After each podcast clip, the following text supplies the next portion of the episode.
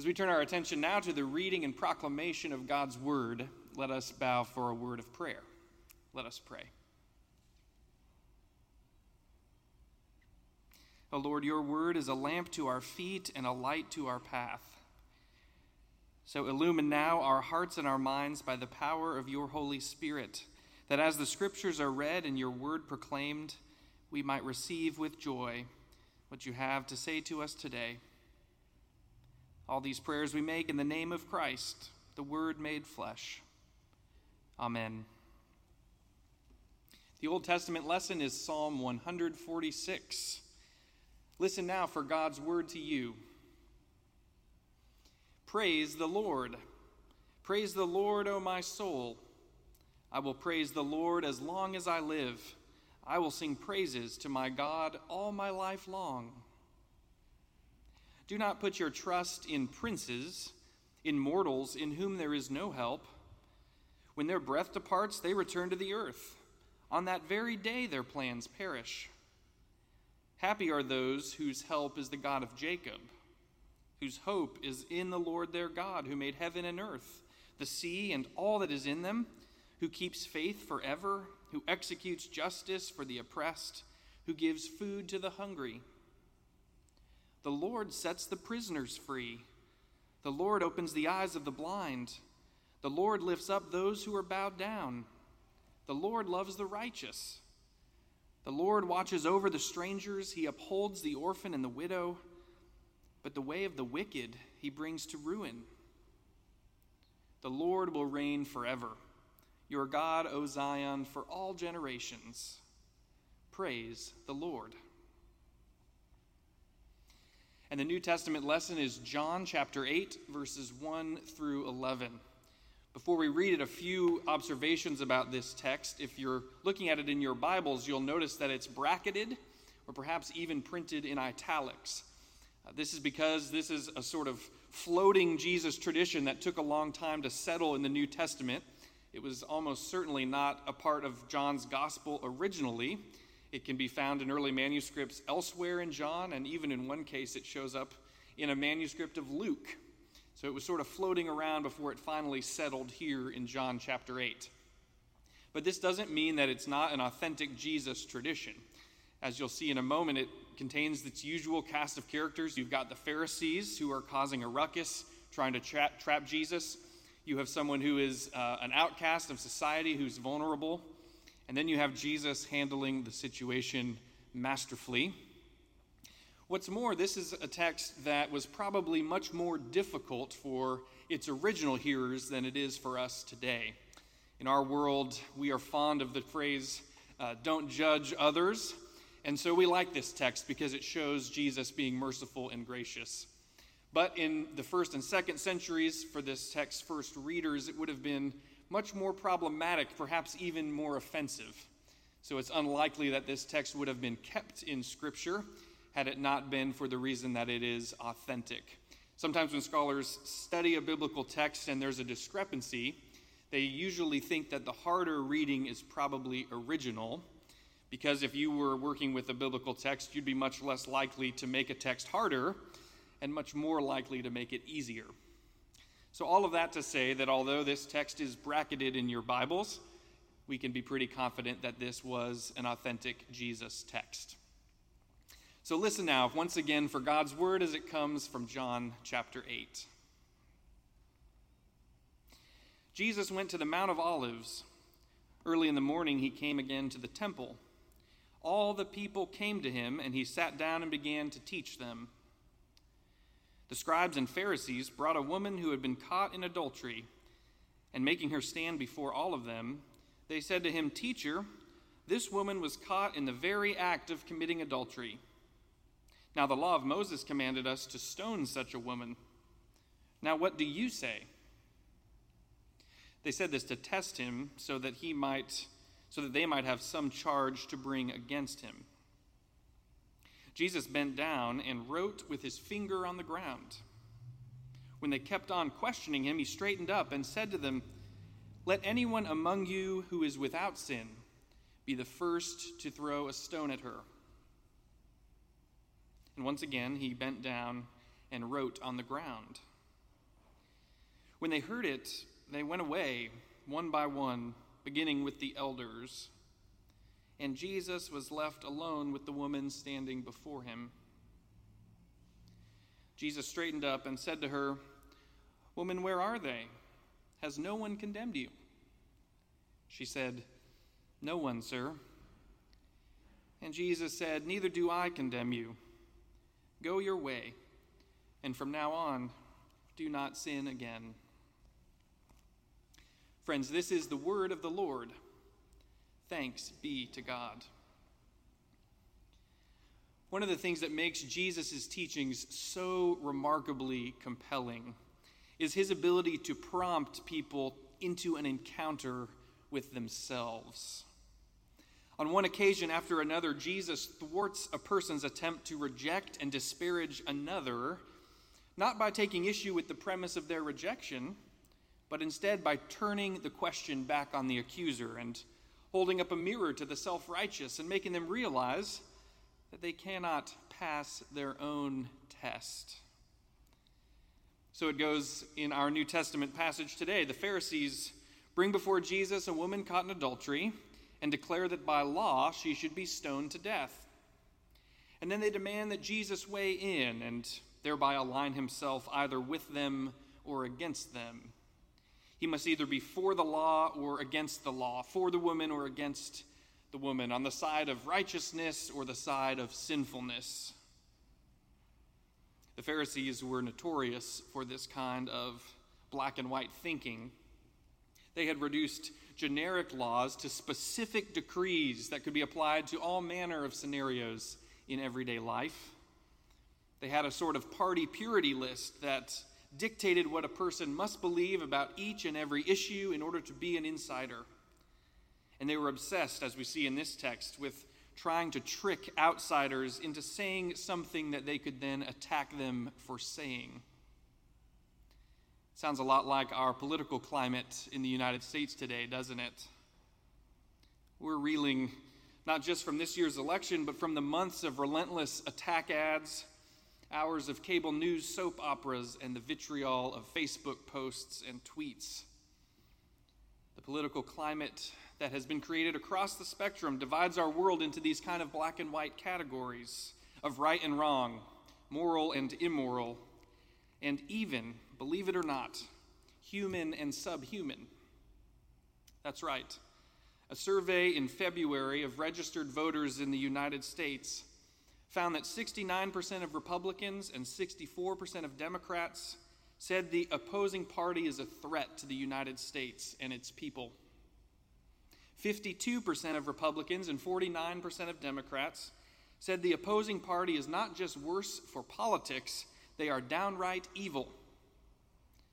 28% of Republicans and 26% of Democrats said that if the opposing party is going to behave badly, they should be treated like animals.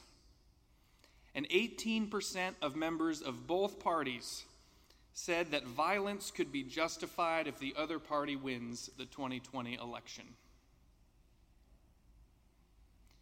These figures are remarkably horrifying, not just because of the high percentage of people who agreed with the statements, but also because about the same number of Republicans and Democrats answered the same way. Sometimes we think of the political spectrum as one long horizontal line, and on one side you have the far left, and on the other side the far right. But as much as both sides don't want to hear it, the political spectrum is really more like a horseshoe, isn't it? Where people on the far ends of the spectrum are actually remarkably close and remarkably alike. When the Pharisees confront Jesus with a demand for black and white thinking, he refuses to get sucked into the vortex. Instead, he in effect holds up a mirror and forces them to encounter what is going on inside themselves. Again, notice that Jesus doesn't argue with the woman's alleged culpability or the verdict the Pharisees had rendered according to the law of the land. Instead, he simply tells them, Let anyone among you who is without sin be the first to throw a stone at her. Jesus holds up a mirror to the Pharisees' accusations. And with one masterful line, he forces them to turn their gaze away from the woman and to look inwardly at themselves. The Pharisees always want to point to the sins of another, sins that the party hates enough to provoke them to violence, and in this case, even to death. But Jesus forces them to ask the question of themselves What are the sins within you that have nurtured and cultivated the vitriol you feel toward this woman? Philosopher Peter Rollins says that humans tend to think of ourselves as though we stand outside of society as neutral observers.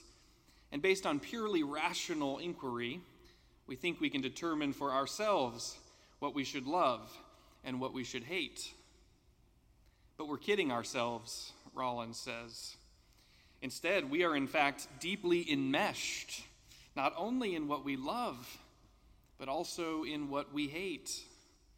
And ultimately, what we hate actually tells us something about what's going on inside ourselves. Consider the liberal Christian who spends all her time on social media attacking conservative Christians. She thinks that she's a guardian of inclusivity and love, that she's a defender of the meek and oppressed. But what's going on inside of her that's fueling that outrage? What is the hurt or fear or shame that reinforces that behavior? Or consider the conservative Christian who spends his time on the street corner outside the stadium warning of the fires of hell he thinks he is a beacon of truth and righteousness, called to declare judgment on an evil, rotten society. But what is it in him that's fueling his outrage? What is the hurt or fear or shame that reinforces his behavior? You see, there are thousands of issues in our world that we could care about.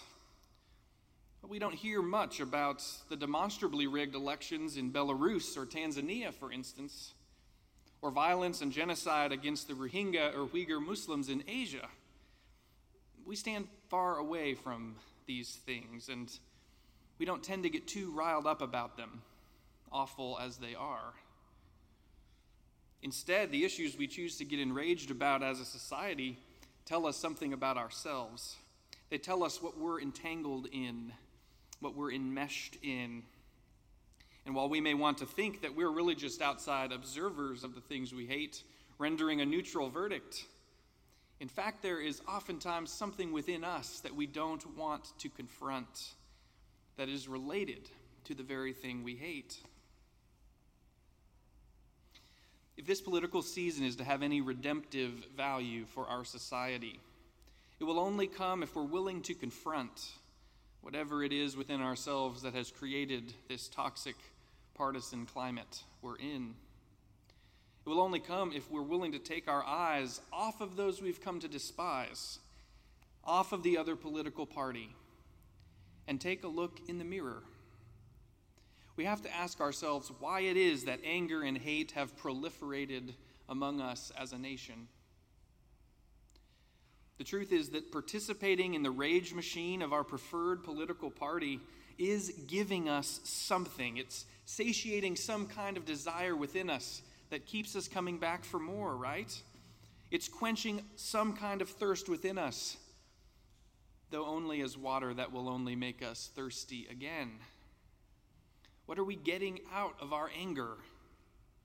What sort of thrill or satisfaction or self righteousness are we getting addicted to in our culture that's prompting this disintegration of our civil discourse to such a pitiful place?